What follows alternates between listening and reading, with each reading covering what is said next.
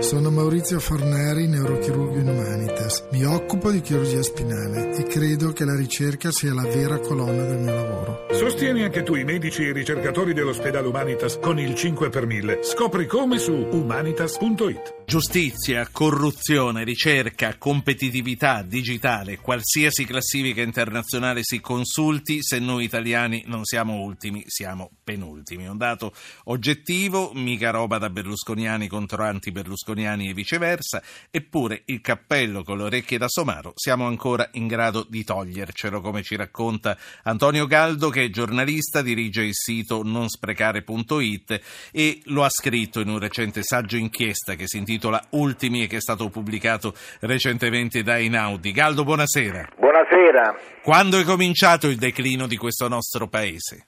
Beh, possiamo dire che è iniziato in modo precipitoso negli ultimi 25 anni. Eh, ovviamente il confronto che ci porta negli ultimi posti della classifica, anche laddove eravamo primi, significa che questo Paese ha perso energie. Faccio un esempio molto concreto. Noi abbiamo costruito l'autostrada del Sole nel 1964, la inaugurò Aldo Moro, in otto anni. Fu il record europeo per una grande opera infrastrutturale. Adesso facciamo i conti da vent'anni con la riparazione della Salerno-Reggio Calabria, dove finora abbiamo speso 8,23 miliardi di euro. Ecco, tra questi due estremi c'è la deriva dell'Italia diventata ultima. Ma c'è stato un punto nel quale è cominciato tutto, c'è stato un, un, momento sbagliato, un momento che potessimo rimettere indietro la macchina, lo dovremmo fare in un altro modo. Il momento sbagliato è quando abbiamo immaginato con gonfi di retorica e di frasi fatte di eh, dare tutto a tutti e eh, dietro questi bellissimi slogan, il diritto alla salute, il diritto allo studio, abbiamo costruito una eh, fariginosa società di classe. Mi spiego.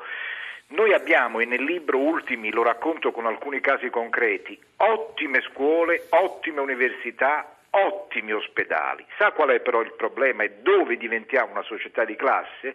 Che questi luoghi li conosce una minoranza, un'elite di persone che accede alle informazioni e alle relazioni e quindi manda il figlio nella migliore scuola, adesso addirittura i genitori inseguono le migliori sezioni perché sanno dove si trovano o vanno in un ospedale dove sanno che gli standard sono di livello europeo. Ecco la società di classe perché tutti gli altri, chi va a scuola e chi fa un intervento in ospedale, giocano alla roulette. Ti può andare bene, ma ci puoi anche rimettere le, la pelle. Eh, c'è un ascoltatore, chiama da Torino, è Mino, lo saluto. Signor Mino, buonasera. Eh, mi, buonasera. Faccia ricordare, mi, Faccia ricordare, a chi ci ascolta che per intervenire si manda un messaggio col proprio nome al 335 699 2949. Mino, prego. Allora, Galdo ha ragione L'inizio io lo pongo alla fine del 75 quando nella legge sul suolo viene posto il divieto alla costruzione delle autostrade. Noi eravamo secondi in Europa come rete autostradale, siamo l'unico paese in Europa che ha bloccato la costruzione delle autostrade per 25 anni. Siccome oggi è la data del rapimento di Moro, voglio ricordare che Moro dice, eh, dice poco prima di morire verrà una stagione dei doveri, non soltanto dei diritti. Eh, eh, allora, per quanto riguarda l'ultimo posto nelle classifiche, io ci, rimetto, ci metto le città, perché eh, nel Novecento i punti di innovazione del paese erano le fabbriche. Nel, in questo secolo i grandi centri di innovazione sono le grandi città, perché le città più competitive sono quelle che attraggono gli investimenti dall'estero e quindi attraggono ricchezza. Combinazione, le città italiane, salvo Milano, che ha avuto l'Expo e quindi merito a chi ha voluto sì. l'Expo, tutte le città italiane sono eh, in calo secondo le statistiche di Eurostat. Finisco, sì. finisco. Tutte le città italiane sono amministrate dalla sinistra. Allora, eh, eh, siccome i grillini sono brava gente ma non sappiamo cosa ci propongono e sono contrari allo sviluppo, il Paese avrebbe bisogno come il pane di un centrodestra unito per vincere e cambiare e rilanciare le città. Grazie signor Mino. Eh, Antonio Galdo, eh, quanto condivide ciò, l'analisi del nostro ascoltatore? Beh, condivido il fatto che la città oggi è un elemento fondamentale per capire da un lato e misurare la qualità della vita e dall'altro l'innovazione. La notizia di oggi è interessante a proposito di ultimi e di statistiche.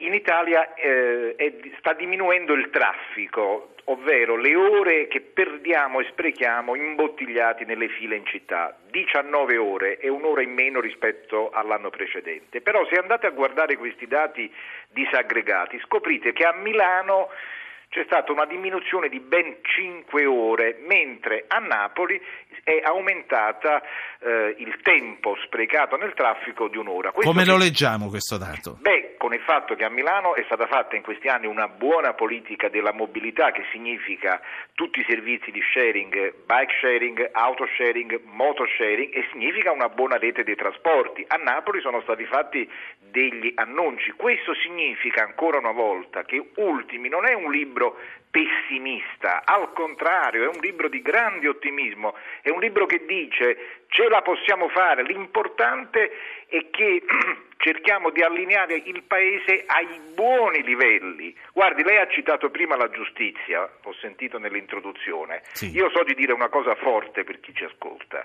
in Italia conviene rubare con la giustizia che abbiamo, conviene rubare. Perché allora in Italia conviene rubare con questa giustizia? Perché l'episodio purtroppo eh, è avvenuto qualche giorno fa, non l'ho potuto mettere nel libro Ultimi, però è il seguente. Traffico di droga, maxi arresti, nove persone, 30 kg di hashish e cocaina, organizzazione criminale, operazione dei carabinieri di dieci anni fa.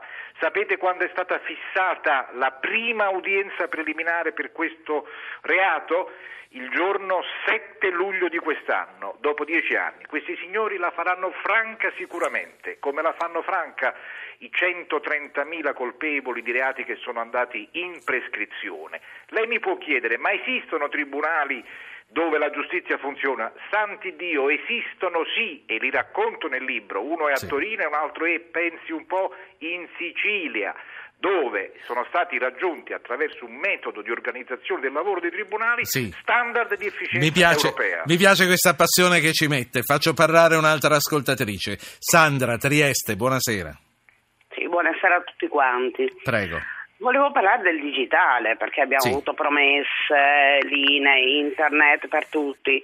Io vedo che non funziona, non funziona il banco, cioè il bancomat in un qualsiasi negozio ci mette 30 secondi prima di prendere una linea, mentre in qualsiasi sì. altro paese europeo ci mette 3 secondi. E a casa quando uno ha sì, insomma... un wifi con tre, cioè, e, bisogna, e promettono sì, pagate di più e quindi avrete la linea più veloce. Quindi. Ma è vero questo o ci stanno raccontando delle balle secolari? Sandra, magari vogliono farlo, non ci raccontano una balla secolare, però non ce la fanno. Perché non ce la fanno, Galdo? Perché innanzitutto questa mitica agenda digitale è come la spending review, nel senso tutti la evocano ma nessuno la fa funzionare. Luna se n'è andato.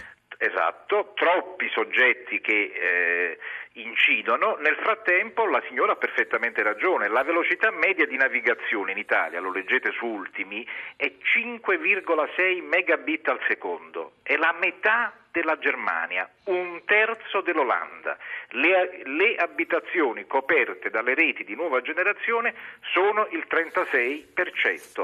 So di fare felice mia moglie con questi numeri perché abbiamo messo un abbonamento a pagamento con un gestore televisivo per i programmi sul web è continuamente interrotto. Mi sono infermato, non c'è nulla da fare. Fin quando non avremo l'Italia digitale, io temo, sì. ahimè, che passerà ancora molto tempo, io sto pagando un abbonamento. Antonio Galdo, eh, tutto il resto lo leggeremo su Ultimi, che è uscito da Einaudi e che lei ha scritto, però ho ancora un minuto prima della sigla e mi dica se c'è un punto di forza dal quale noi potremo ripartire per una ripresa di questo Paese. Riportare un po' di giovani in questo Paese, dare uno scatto generazionale, fare in modo che i 100.000 italiani che ogni anno vanno all'estero, e di questi il 36% sono ragazzi tra i 17 e i 24 anni, tornino in questo paese e vuole che gliela dico tutta, facciano una rivoluzione generazionale, comincino a far sentire la loro voce